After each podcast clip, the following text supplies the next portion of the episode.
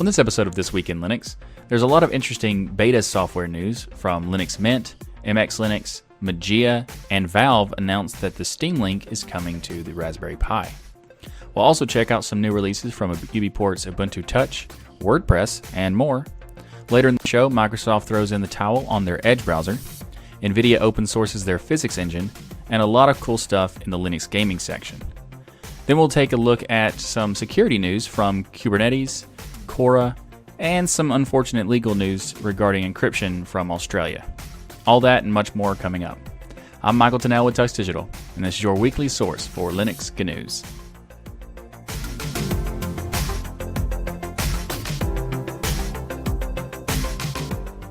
In case you missed the announcement last week, we're currently running a holiday sale for the Linux is Everywhere merch for the shirt, the hoodie, etc. For a 20% off coupon is the LinuxMas coupon, L I N U X M A S. And you can use it by going to tuxdigital.com slash Linux is Everywhere. Or if you're in Europe, you can go to tuxdigital.com slash Linux is Everywhere EU for shipping inside of Europe.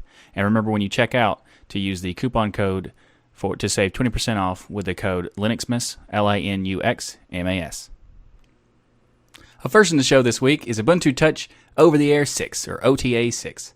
It's actually rolling out for nine supported devices, including the Fairphone 2, the Nexus 5, the OnePlus One, and many more. It's more of an incremental update from the OTA 5 release that was uh, two months ago. So it's not like a huge, massive release, but they have done a lot of things for the their new Morph web browser. It's received some updates for restoring the previous browser session, which is always nice. Uh, it supports web apps uh, that access locally stored content, which improves a lot of functionality. And it also now supports reCAPTCHAs and uh, has a new themable scroll bars and all, kinds of different uh, improvements to the tab browsing experience as well. So overall, that's great because the Morph browser is much better than the previous one, and it's really nice to see that they're making more more improvements. I mean, there's also some specific hardware improvements for the the OnePlus One, like better calling features and things like that. And they've also done uh, some integration up uh, improvements for the Nextcloud system or the Nextcloud integration system. Anyway, so it, this update is actually re- recommended by all or for all users from the UBport team. So if you are using UBports, or if you're just curious about UBports, because I think uh, Ubuntu Touch from UBports is probably the closest to fun- functionally like ready to go production ready. Like it's not production ready, but it's super close, and it's probably the closest of all the other options. So if you are interested and you have a, a, a supported device, you should definitely check it out because I think it's worth trying. Uh, if you don't have one, you could go find like a Nexus 5 on Craigslist or eBay and things like that for fairly cheap because they are pretty old phones, and those are probably one of the better options for testing the Ubuntu Touch from UBports. So, but if you'd like to learn more about this particular release, you can find a link in the show notes. Up next in the show, Xubuntu has announced that they're ending the 32-bit ISOs, starting with Xubuntu 19.04. Uh, Xubuntu has announced that they're not going to support 32-bit uh, because it's just too much of a burden on their team because they're not big enough team to maintain all this the infrastructure to create these ISOs. So, but they did have a vote to decide whether or not to do it and they had a six of ten voted to uh, basically stop making the 32-bit. Uh, the the actual four of the ten that that didn't vote for ending it actually didn't vote at all. So a lot of people were kind of confused that it was six versus four, but it was actually six versus well, no one because the other four didn't vote. But if you wanted to use the 32-bit, um, you can still do that with the Xubuntu 1804 LTS. So that is still available if you do have 30-bit hardware. Um, but at this point, it means that Lubuntu is the only flavor left of Ubuntu that we're still going to support the 32-bit because Ubuntu Studio is essentially like fairly closely connected to the Ubuntu, so that means they're not going to do it. But with the actually Ubuntu Studio kind of, uh, no, I'm pretty sure they removed it on the last version anyway, like the the 1810. They got rid of it then too. So basically it means Lubuntu is the last one that currently has 32-bit.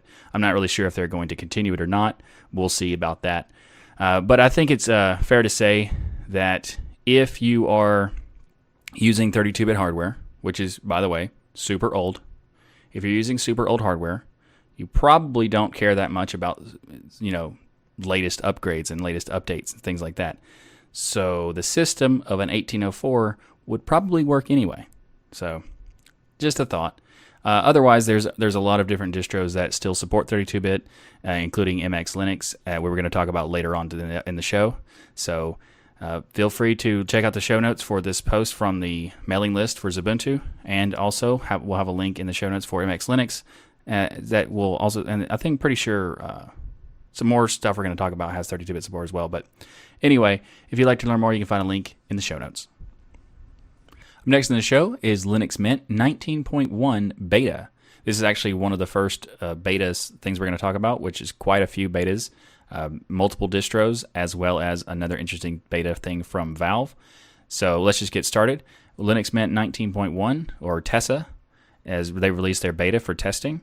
This is the first point release of the 19.x series that is based on the Ubuntu 1804 LTS Bionic Beaver. With this one, there's a lot of updates, including a new design. But first, we're going to talk about the uh, fundamental, like the functional stuff that's update that's new in this one, and that is first, uh, Nemo has a lot of uh, improvements for the performance. They've said that it's uh, thanks to some code optimizations that's three times faster, and they've also said that they're adding the ability for the to, to toggle thumbnails on and off per directory, which is pretty nice. So you can they used to be where you had to if you wanted thumbnails, it would apply to every directory, and now it can apply to just ones that you you specify. So that's cool.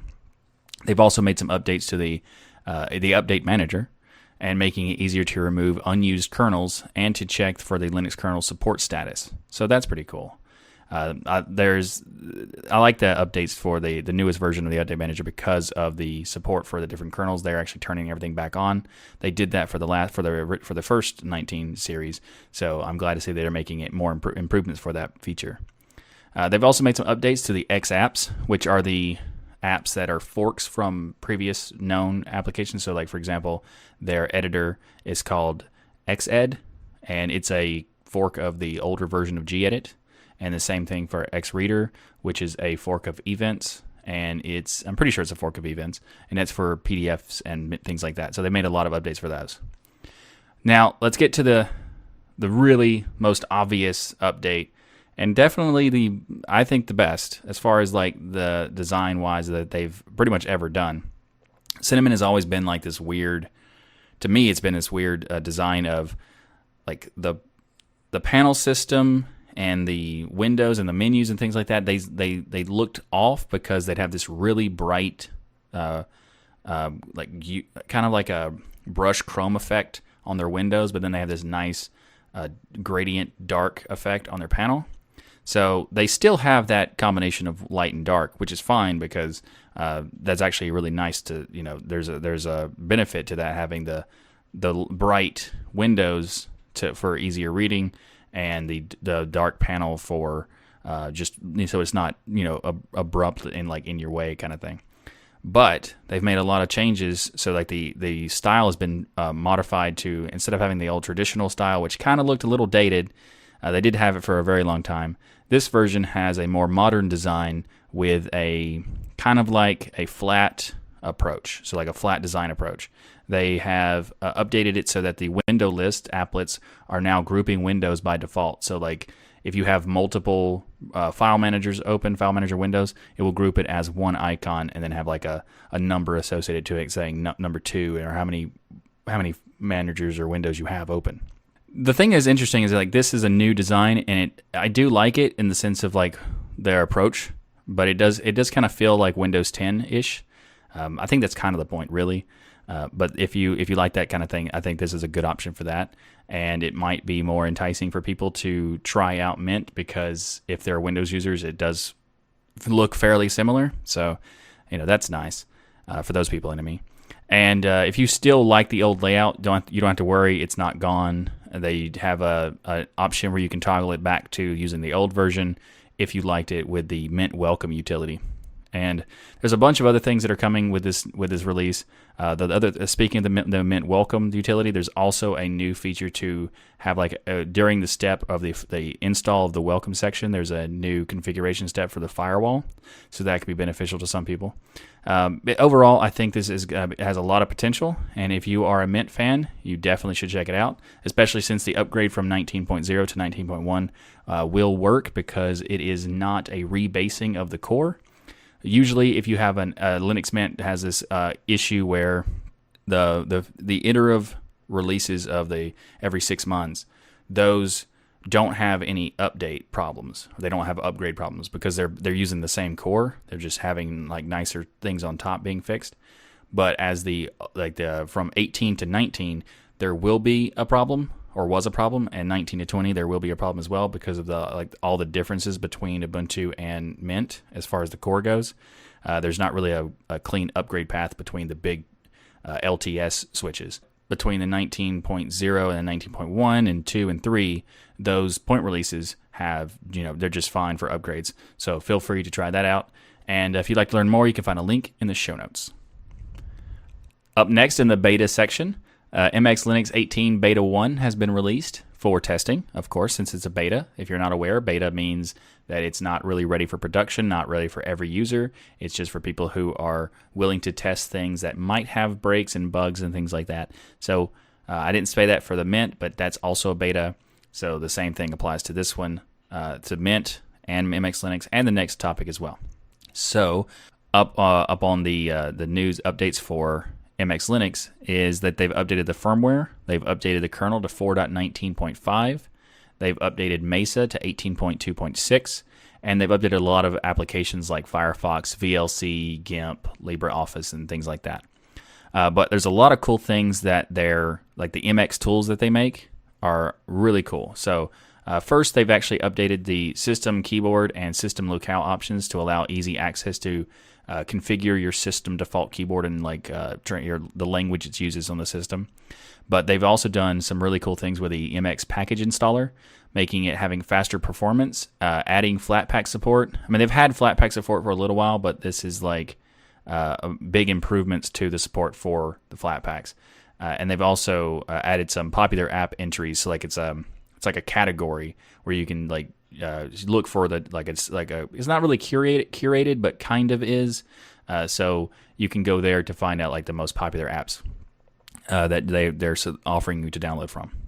Uh, they've also done some cool things with the the mx installer which is like the system installer and it now supports the having an encrypted root home and swap partitions with the LUKS encryption. I'm not sure if it's lux or lux i never looked that up I'm going to go with Lux because that just sounds fun. But anyway, uh, the next thing, they also have updates to the MX codecs to install the uh, updated S3 texture packs, which is pretty important for the Steam games and things like that. So if you want to use uh, Steam in your MX Linux install, uh, you should probably check those out. There are some known issues with the uh, this release. So if you are an NVIDIA user, the NVIDIA drivers in the main repo may not build against the new kernel yet, so the new drivers uh, will be moved to the main the main repo when it gets closer to the release of the full version. So like the MX18 final release will have you know the NVIDIA stuff ready. So if you're using NVIDIA and you want to use proprietary drivers, that might not work. Uh, if you wanted to use the open source drivers, those are probably okay, um, but can't really guarantee that either. But probably. Uh, so just keep that in mind if you do want to try it out and you are an NVIDIA user. Uh, what's really cool about MX Linux as well, because of their in their MX apps or the MX course tools that they have, those tools are um, constantly being updated. It's kind of like they're rolling release at the same time, but they're not as you know, the system itself is not a rolling release because it's based on Debian Stretch, but the apps are kind of a rolling release.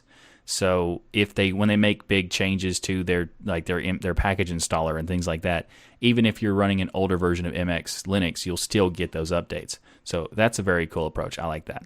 If you'd like to learn more about MX Linux or get a link to the download the testing for the beta, you know, keep in mind it is a beta. Uh, you can find a link in the show notes for MX Linux 18 Beta 1. Up next in the show is Mageia 7 Beta 1, another beta, like I said.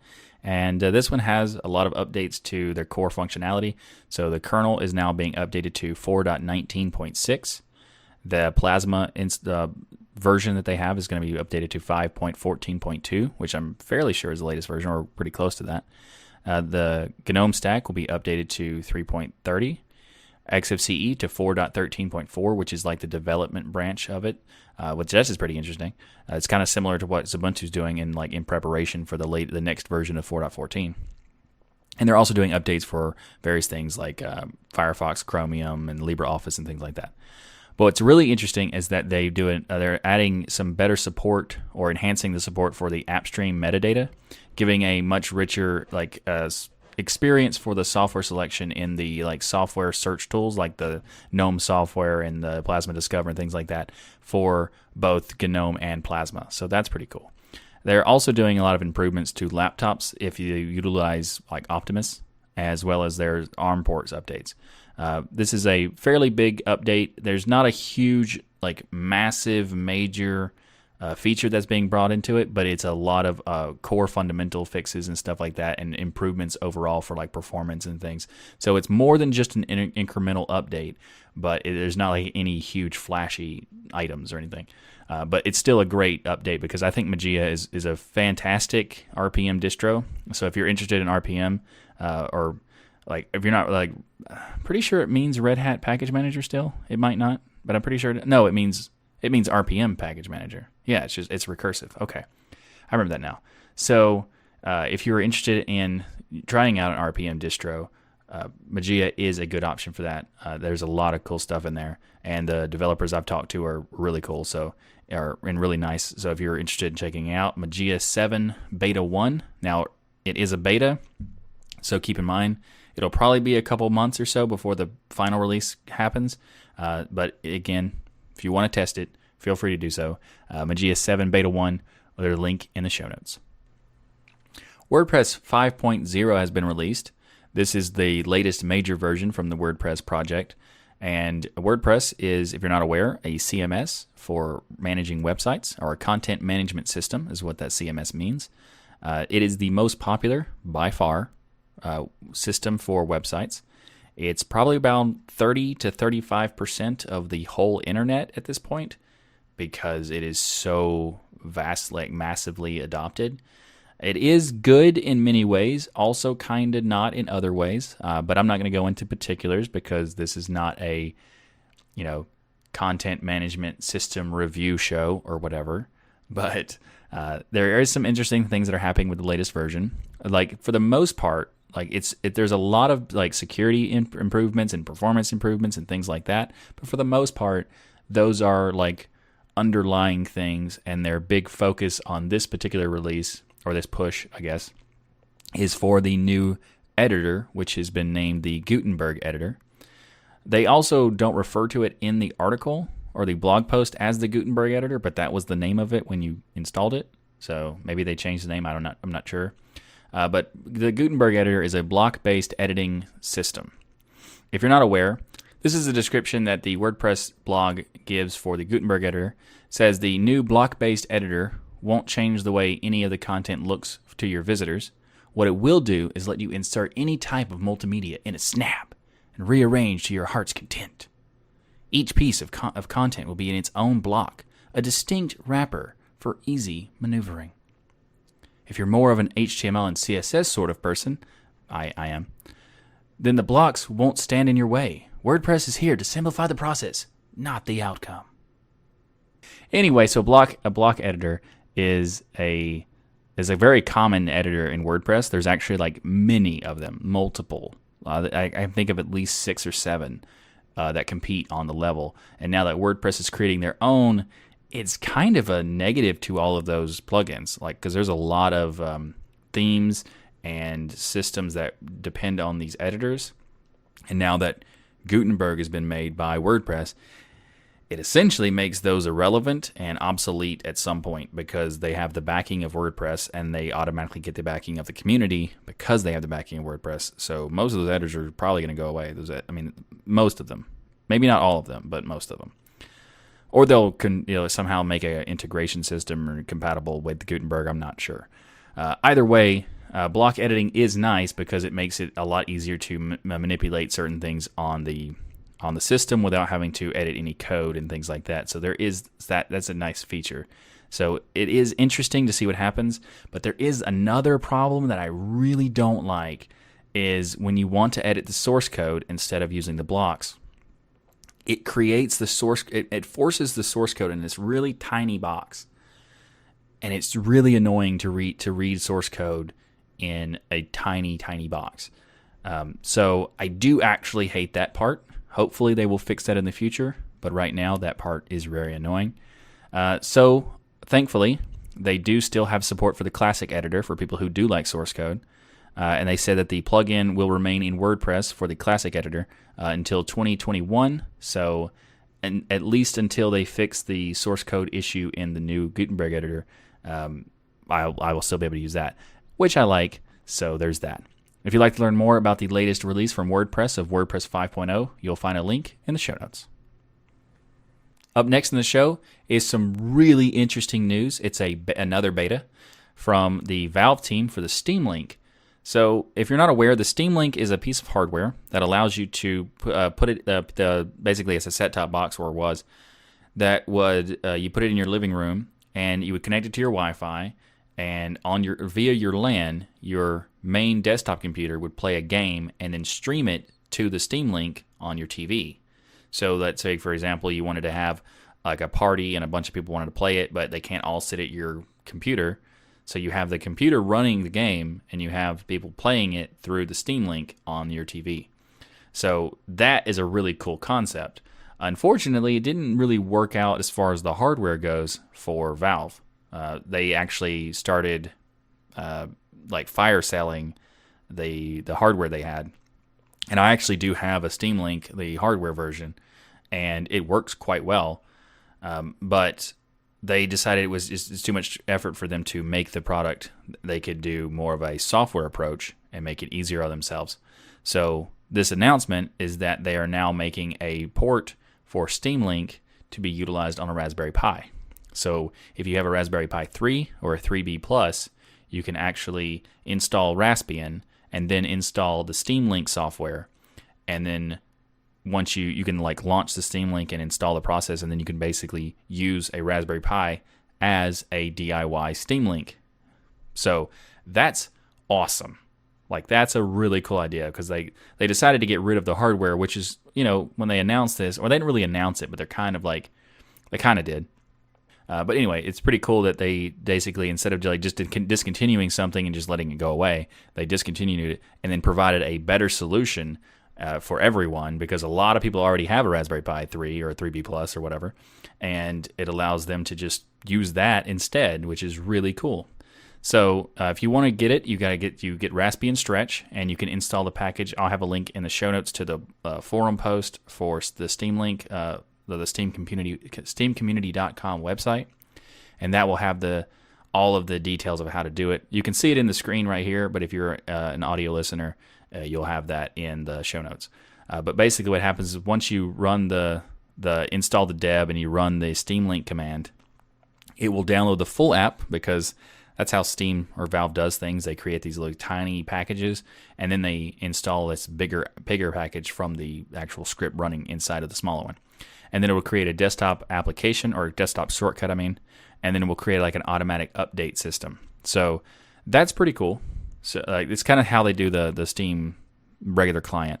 Uh, but anyway, if you'd like to find out more, you can find a link in the show notes for the Steam Link beta for the Raspberry Pi. Up next in the show is NVIDIA has made an announcement that is actually surprising. They have decided to open source a very important piece of software uh, a decade ago, NVIDIA acquired the uh, physics engine from their acquisition of Ageia, which actually originated from the NovodeX. I think that's how you say it. I don't know. I'm not even sure if you say Ageia either. Um, but they acquired this and they decided to um, implement it inside of their GPU for ex- like to ex- for accelerated physics in games.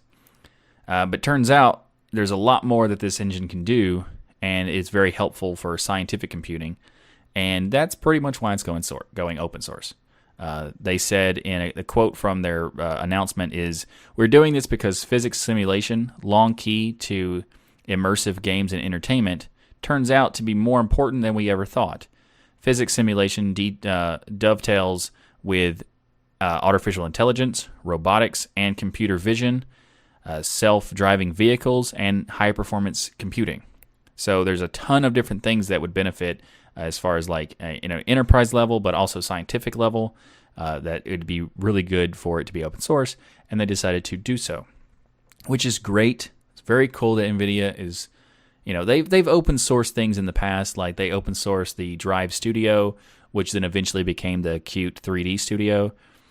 Uh, but overall, it's very rare that they open source something that is actually like you know a core element of their stuff, and it's also rare that they'll open source something that is something they still maintain and still actively develop. So, for example, like the Drive Studio, that became Qt 3D Studio, but Qt makes that, not NVIDIA. Uh, this is the case. In this case, the Phys PhysX or Physics, uh, this engine is actually something that they still maintain and still utilize. So that's really cool that they're doing that.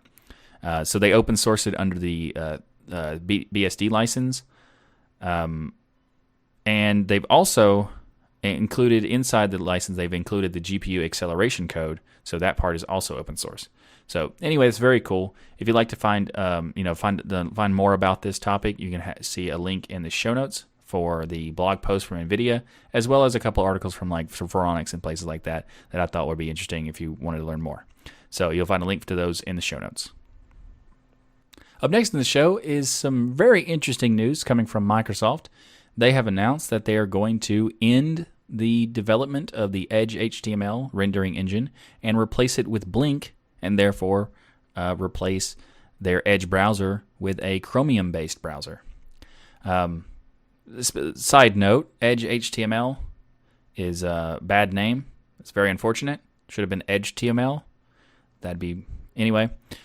Um, Microsoft uh, has a, a, quote that is on their blog post from the announcement. It says that uh, Microsoft has meaning, meaningfully increased participation in the open source software community becoming one of the world's largest supporters of open source projects. Today, we're announcing that we intend to adopt the Chromium open source project in the development of Microsoft Edge. On the desktop, to, well, okay, on the desktop, I ended it weird. To create better web compatibility for our customers and less fragmentation of the web for all web developers. That's a nice way of saying giving Google control over the internet. Anyway, uh, Microsoft intends to contribute to upstream Chromium, and over the next year, will switch over to the Edge on Chromium base for their desktop builds. They actually don't use Edge HTML for their mobile uh, versions.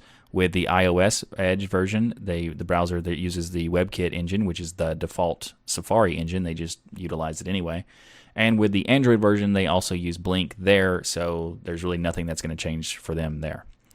They say that the first developer preview is expected in early 2019. They have no expectation of when the actual release will happen, uh, but sometime in 2019, 2019 is expected. Uh, but for the first, it'll be like the first quarter for the developer preview.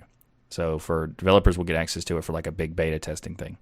They also said, um, you know, there's there's as I said earlier, that it kind of makes an issue of you know, they say that it's it's helping to eliminate fragmentation, and but essentially that it's true. There's going to be less less browsers that are competing. But that's not necessarily a good thing because it means that all of the internet is dependent on Google at that point. Like if everything was based on Chromium, which a ton of stuff is, you know, that's not really that good. Your competition is important and options are important, right? So Mozilla actually had a, a blog post about this particular topic, and they said that by adopting Chromium, Microsoft hands over control of even more of the online life to, of, to Google. And they say this may sound melodramatic, but it's not, because Microsoft's decision gives Google more ability to single handedly decide what possibilities are available to each one of us on the web. This is a fair point, and I think that this is, um, you know, it's very important that uh, there is competition in uh, basically everywhere because you, you, you when, when there's not competition, there's really no reason to improve. There's no reason to progress and innovate and things like that. Uh, it's it's always better to have competition. So uh, I'm glad that Mozilla is still doing it because that's very important. Uh, what's really interesting is the the next statement in their blog post was uh, Google is so close to almost complete control of the infrastructure of our online lives that it may not be profitable to continue to fight this. So, like as a business sense, they think that it might be a good a, a good business decision by Microsoft to stop fighting Google. However, they said. From a social and civic and individual empowerment perspective, ceding control of fundamental online infrastructure to a single company is terrible. And this is why Mozilla exists. We compete with Google not because it's a good business opportunity. We compete with Google because the health of the internet and online life depends on competition and choice. And I'd have to agree with that. Whether you like Firefox or whether you like Chrome or Chromium uh, or Vivaldi or whatever, uh, that doesn't really necessarily matter. Competition is always a good thing to have. And now there's less competition. I mean, I would have rather Edge have chosen to use the Gecko Quantum browser engine from Mozilla. Um, but I understand why they chose Chromium because it made it easier for them because Chromium uh, uses Blink. Blink is based on WebKit. It's a fork of WebKit, and they already use WebKit and, and Blink on their mobile apps. So it just makes it easier. So I understand that. Would have been nicer if they were to choose Firefox, but it is. Gl- I'm glad to see that they have recognized that Edge and that nobody wants Edge, nobody wants Internet Explorer. So it is nice to see that they have finally admitted that and uh, are moving on. So uh, that's good. And maybe they're going to help with, you know, doing some more open sourcing uh, of stuff. You know, who you know, fingers crossed. I guess. If you want to learn more about this topic, I have a link to the uh, in the show notes for this blog post from Microsoft, as well as the blog post for Mozilla and some other stuff if you're interested in reading it. So uh, check the link in the show notes. Up next in the show is the start of some uh, fairly unfortunate or negative topics. Uh, there's a couple of these. We're going to end the show out with some good topics, some some positive, uh, upbeat topics. So there's that. Uh, but first, we're going to talk about the uh, privilege escalation bug that was found in Kubernetes. It's a fairly critical bug, and it, it allows for, um, well, it allows for privilege escalation from any user at all. It's so I'll go ahead and just to, give the, the, the basics of it. Uh, it will allow any user to compromise a Kubernetes cluster by way of exploiting any aggregated API server that is deployed for it. Um, so essentially, this is what happened. This is what the blog post or the uh, announcement for the vulnerability describes it with. With a specially crafted request, users that are authorized to establish a connection through Kubernetes API server to a backend server can then send arbitrary requests over the same connection directly to that backend authenticated with the Kubernetes API uh, servers uh, TLS, which is the TLS credentials, which is the security certificate like uh, secure system uh, used to establish the backend connection. The problem is that is that um, it says any authorized user, any user that is that is authorized. The problem here is that by default configurations, all users authenticated or unauthenticated, are allowed to perform discovery API calls, and that allows the escalation to happen.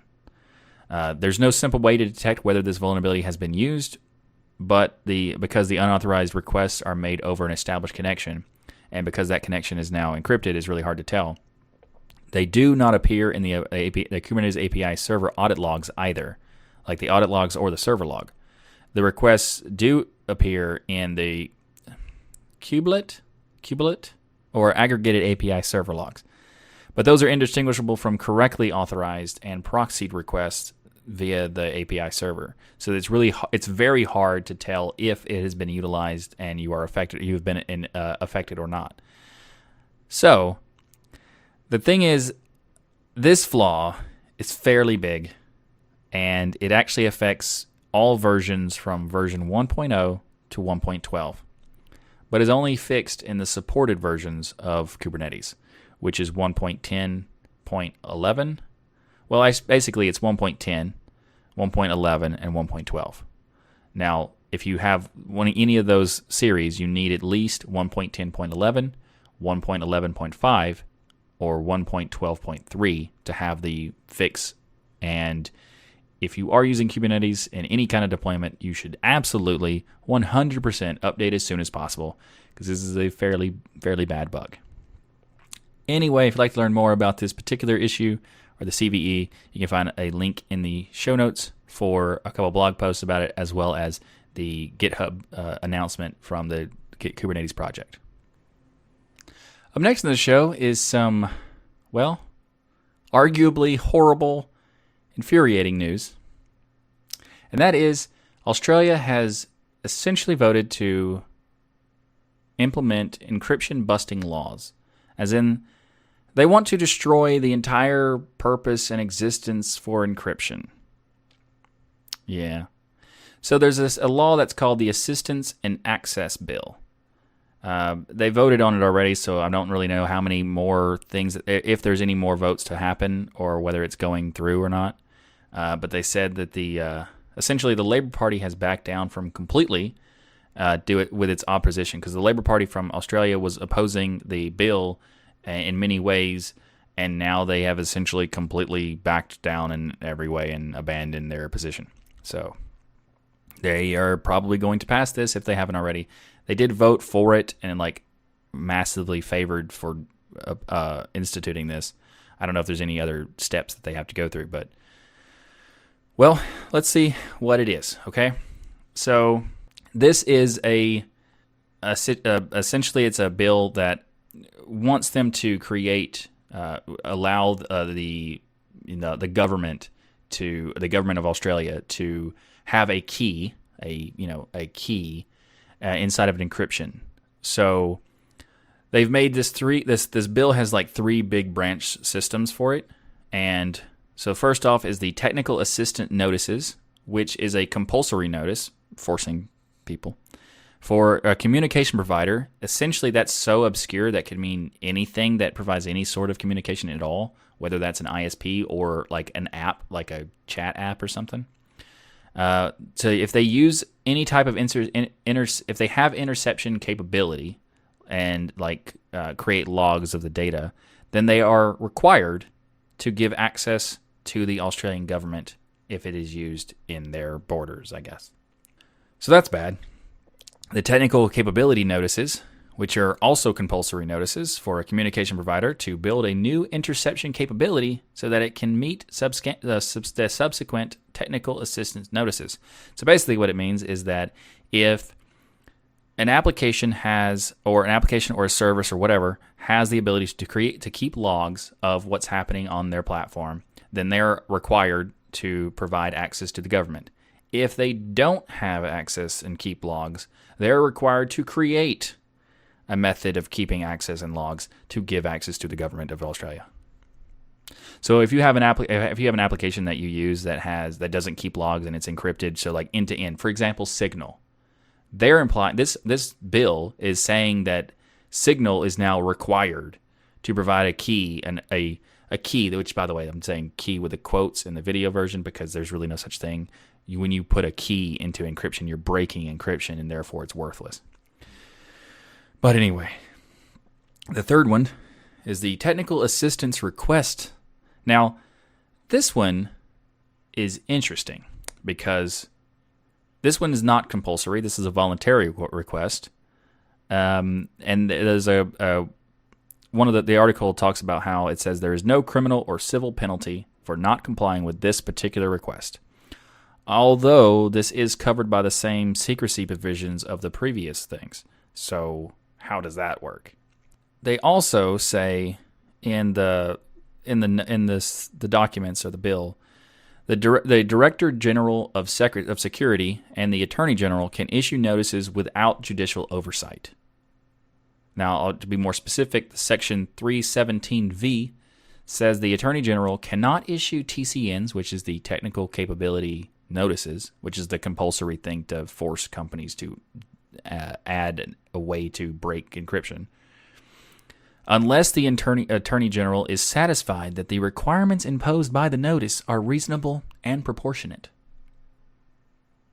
So essentially saying the attorney general is not allowed to issue certain these these uh, requirements unless the person who is the one who's not allowed decides that it's okay.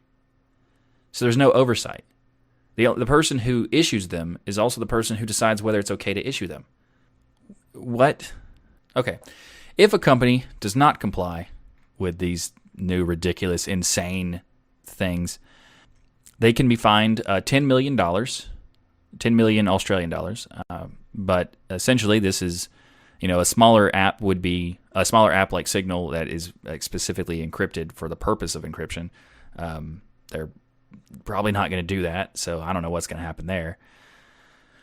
It's, but basically, this is a bill created by people who don't understand computers, don't understand encryption, don't understand the internet, don't understand technology. And that's why they're creating this horrible thing. I mean, I don't know if they do understand, if any of them understands it, but apparently, based on the fact that they let this happen, most of them do not understand it. Because if they think that a hacker won't be targeting these backdoors that they're implementing and forcing to be implemented, they're completely naive and possibly idiotic because that is a crazy concept of like saying like you create a backdoor and you make it publicly known because of the government forcing it to happen. To think that the hackers don't know too is ridiculous. Of course they know. Anyway, to make it even worse, the bill also says that there's a 10 year jail sentence for whistleblowers if the bill, if things related to the bill are, um, you know, provided in public information. So if you have, if, if there's something that the government um, utilizes this bill incorrectly or in a corrupted way and you blow the whistle on it, you get jail for it. Built directly into the bill. So this does not sound good in any way whatsoever.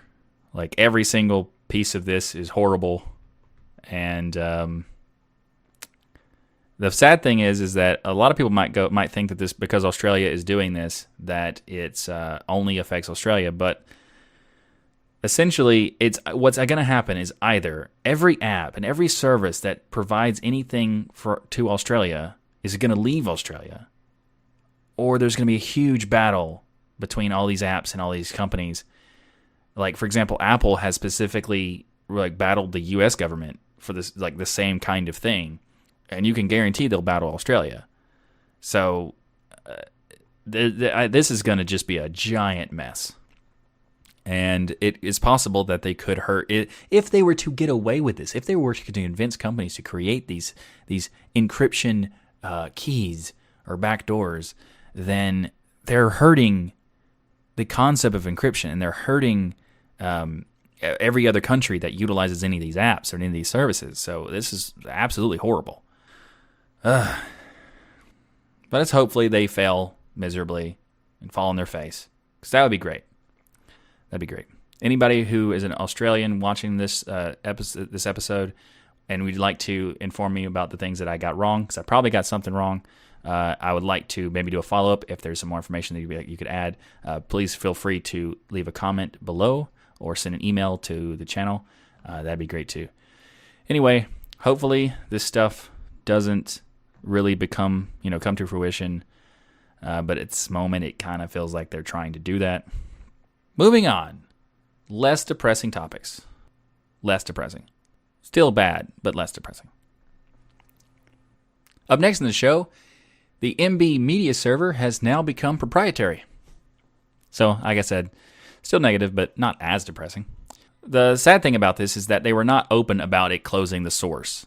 Uh, they actually didn't tell anyone until they were asked to uh, asked about it. So they were asked, and they said, "Well, uh, if you check out our recent announcement, we have now we have additions now that are costing us money, and we cannot open source that. You could, Instead, because it's you know open source, there's ways to make money open source. There's tons of projects that prove that. Instead, we're mod- modularizing and open sourcing as many standalone components as possible as we possibly can.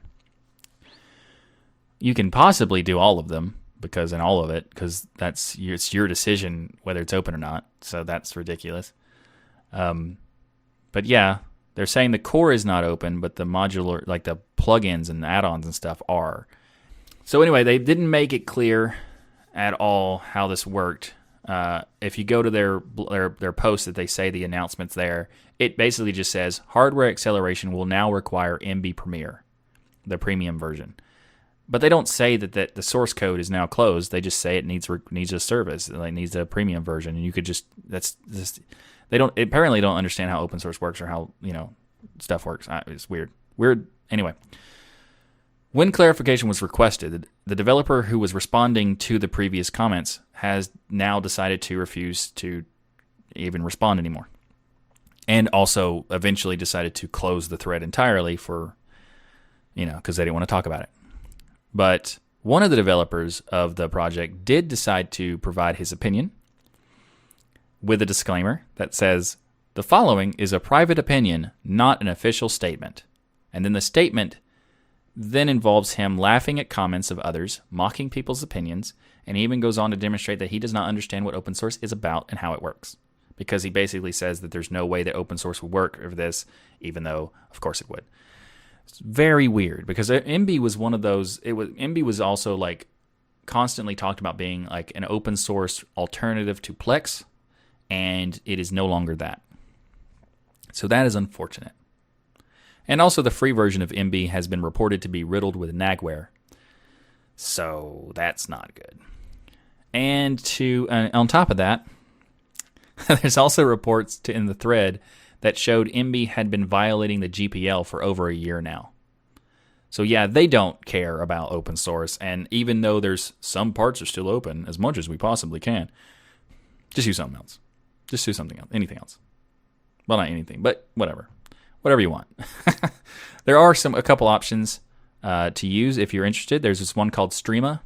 It's a self-hosted streaming media server similar to uh, Emby, but um, actually open source, like legitimately, not in the sense of like weird, like Frankenstein monster way.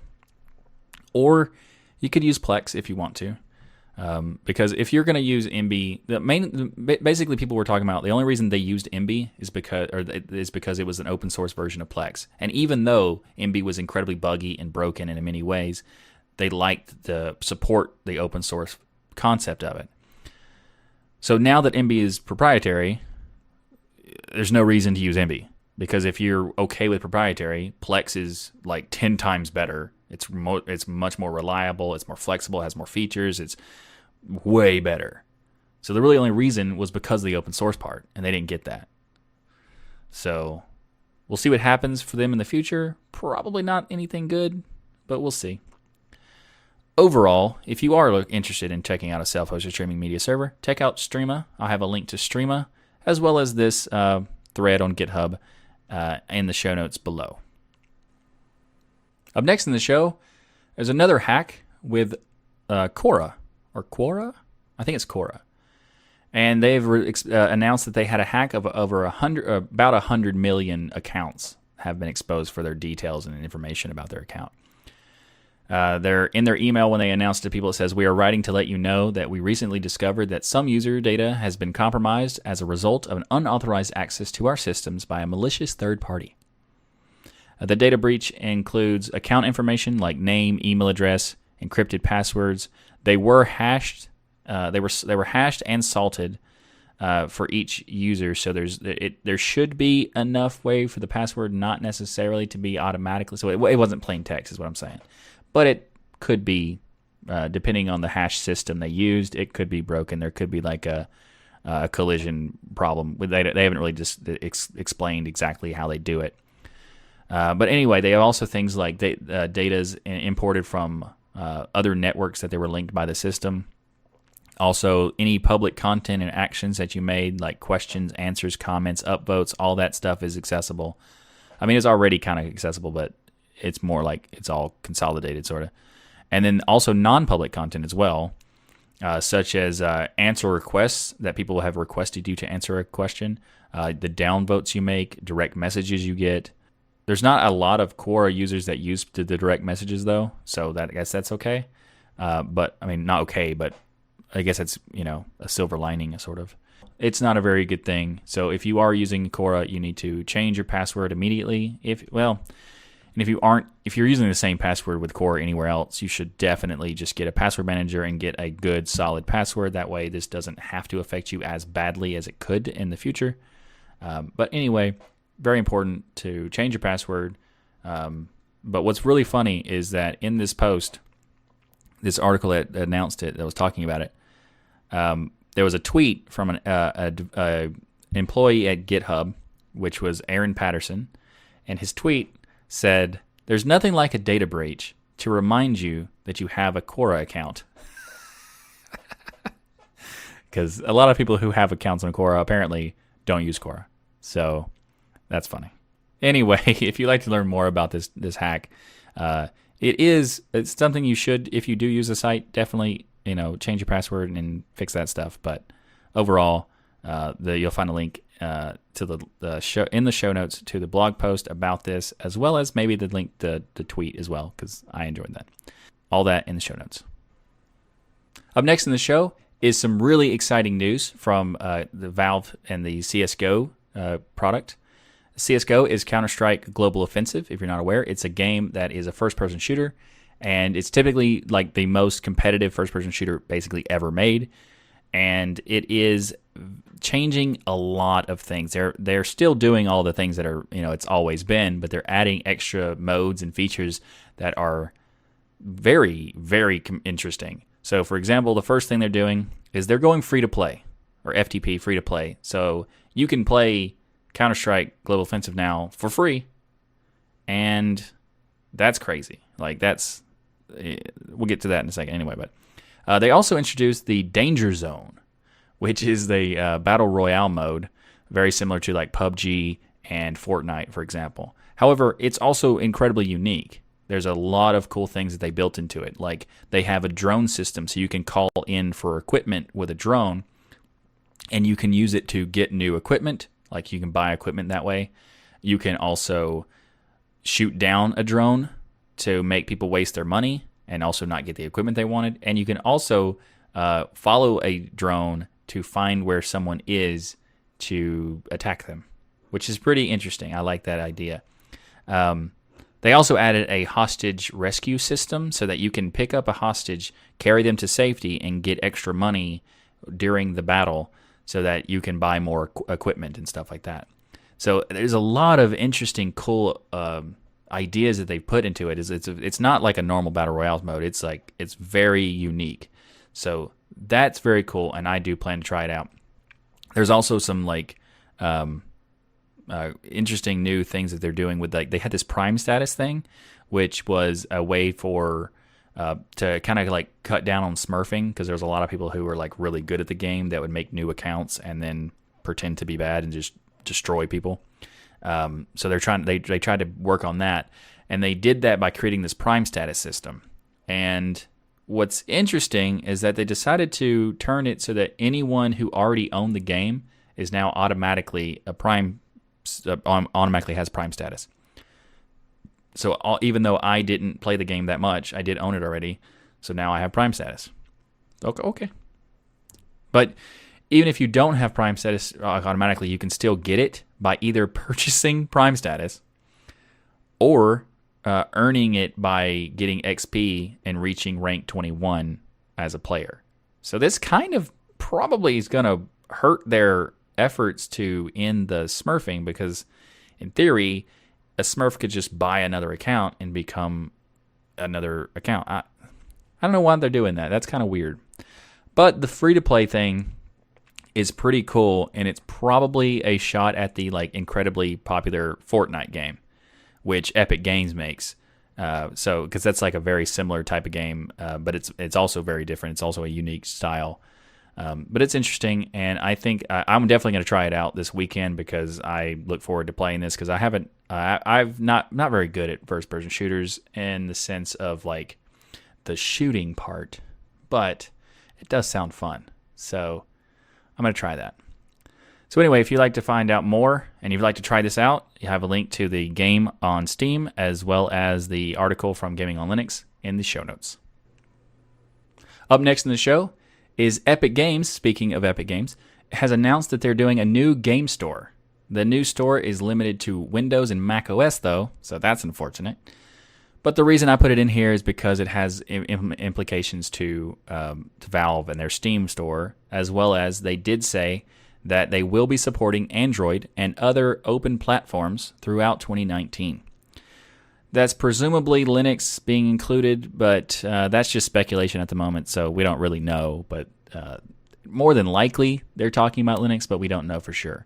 If they are, that'd be great because competition is good, but if the competition is limited, eh, whatever. So, Epic Game Store actually aims to give developers a much bigger chunk of the revenue for the the Valve like than the Valve store, for example. Like Valve takes like thirty percent or so, plus like there's engine percentages and things like that. Whereas Epic is saying that they're going to take only twelve percent of instead of the 30%. And also, if you use the Unreal Engine on the Epic Game Store, they won't charge you for the engine royalty fee, which is like 5%. So if you use Unreal Engine 4, you need to uh, pay a 5% even on Steam, whereas on this, you just pay the 12 to Epic. So this is interesting because Epic is a really big company, and this has a lot of potential to go against Valve. Um, but I still think Valve. I mean, I, I massively appreciate Valve because of how much they put into Linux and how like dedicated they are to the Linux platform. So I'm a big fan of Valve, and I and if if Epic doesn't make a Linux version, I do hope Valve beats them because you know I'm more loyal to Linux than I am to whatever game happens to be being made or whatever. So um, it's really weird because Epic's uh, Unreal Engine is actually developed on Linux and it works on Linux, but some of their games don't. For example, Fortnite. Fortnite could totally work on Linux, but they have this. Uh, I think they use BattlEye. It's an anti-cheat system, and it doesn't work on Linux, so therefore they just don't care. Um, yeah, so there's that. They're also saying they're going to support extra functionality for developers like being able to engage with players, content creation, integration with YouTube and Twitch, and other stuff. Like, yeah, okay. So if you support Linux, I will care. I will keep. I will. I will pay attention to this to make sure. I, you know, in a future episode, if they do actually support Linux, I'll let you know. Uh, right now, this has potential to be uh, negative towards Valve, so there is some, you know, it could be negative. It's also very interesting. So if they do support Linux, that'd be fantastic, and I'm like excited for com- competition in the space. Um, but another thing is that Valve actually announced recently that they're going to adjust their revenue share. I don't know if it's directly because of this, but it was very similar in time span. Uh, but their their revenue shares change is only actually affecting people who have bigger titles who already have like a, a following and an audience. So that might not be that useful. So I don't know. We'll see what happens. Um, if you'd like to learn more about the Epic Games Store, you can find a link to the article from uh, the uh, the Epic's or Unreal website as well as uh, a link to the uh, Gaming on Linux article uh, if you'd like to as well. So check it out. The links in the show notes. Up next in the show, and finally, actually, is another gaming topic. The Humble Bundle or the Humble Team 17 bundle is now out for available, and it's out. For, it's available for you know a little bit over a week now, uh, like week left. I'm sorry, and there's a lot of cool games that are coming on it. And if you have ever heard of The Escapist, that's a pretty fun, like, escaping prison game. Like, it's a, a pixelated uh, platformer type game. It's pretty fun. If you haven't tried it, you should, you know, check that out. It's a part of the bundle, as well as the Penarium, uh, Worms Clan Wars, Interplanetary, uh, Overcooked, and Sheltered. Now, all of these, also The Escapist has a bunch of DLC packs included in this too. Um, if you haven't heard of it, um, Overcooked. Uh, sorry, all of these games are supported natively on Linux except for Overcooked. However, Overcooked is available is listed as a gold rating on the Steam Play for the Proton database, like ProtonDB.com does list it as a gold rating, so it might be usable still. What's interesting is that Overlooked Overcooked 2 is uh, native on Linux. So it's just Overcooked 1 that's in the bundle, and it's not native on Linux. But still, it's an interesting uh, set of games. If you're interested in trying it out, I'll have a link in the show notes. And also to let you know, the link in the show notes is a f- affiliate link that will give a small percentage of the sale to Tux Digital if you decide to purchase it. So if you do decide to purchase the Bundle, I would appreciate using that link. Uh, but if you would like to know more, you can find a link to the Humble, Bund- Humble Team 17 bundle in the show notes. Thanks for watching this episode of This Week in Linux. If you like what I do here on the show, please like that smash button and be sure to subscribe. If you'd like to support the channel, we have multiple ways to contribute via PayPal, Patreon, and many more. You can learn more by going to tuxdigital.com slash contribute. Or you can order the Linux is Everywhere t-shirt by going to tuxdigital.com slash Linux is Everywhere. And remember the coupon code for 20% off, uh, Linuxmas, L I N U X M A S. If you'd like to contribute to the show without any cost to you, you can use one of our affiliate links. You can find links for places like Amazon, private internet access, and many more by going to tuxdigital.com slash affiliates. Or if you'd like to submit some GNews to the show, then visit the subreddit by going to thisweekinlinux.reddit.com. If you'd like some more podcasting goodness from me, then check out the latest episode of Destination Linux, as I'm a co host of that show. And just a reminder the show is live usually every Saturday, so join us in the live chat room to discuss all the latest Linux news each week. Thanks again for watching. I'm Michael Tunnell with Tux Digital. And as always, keep using, learning, and enjoying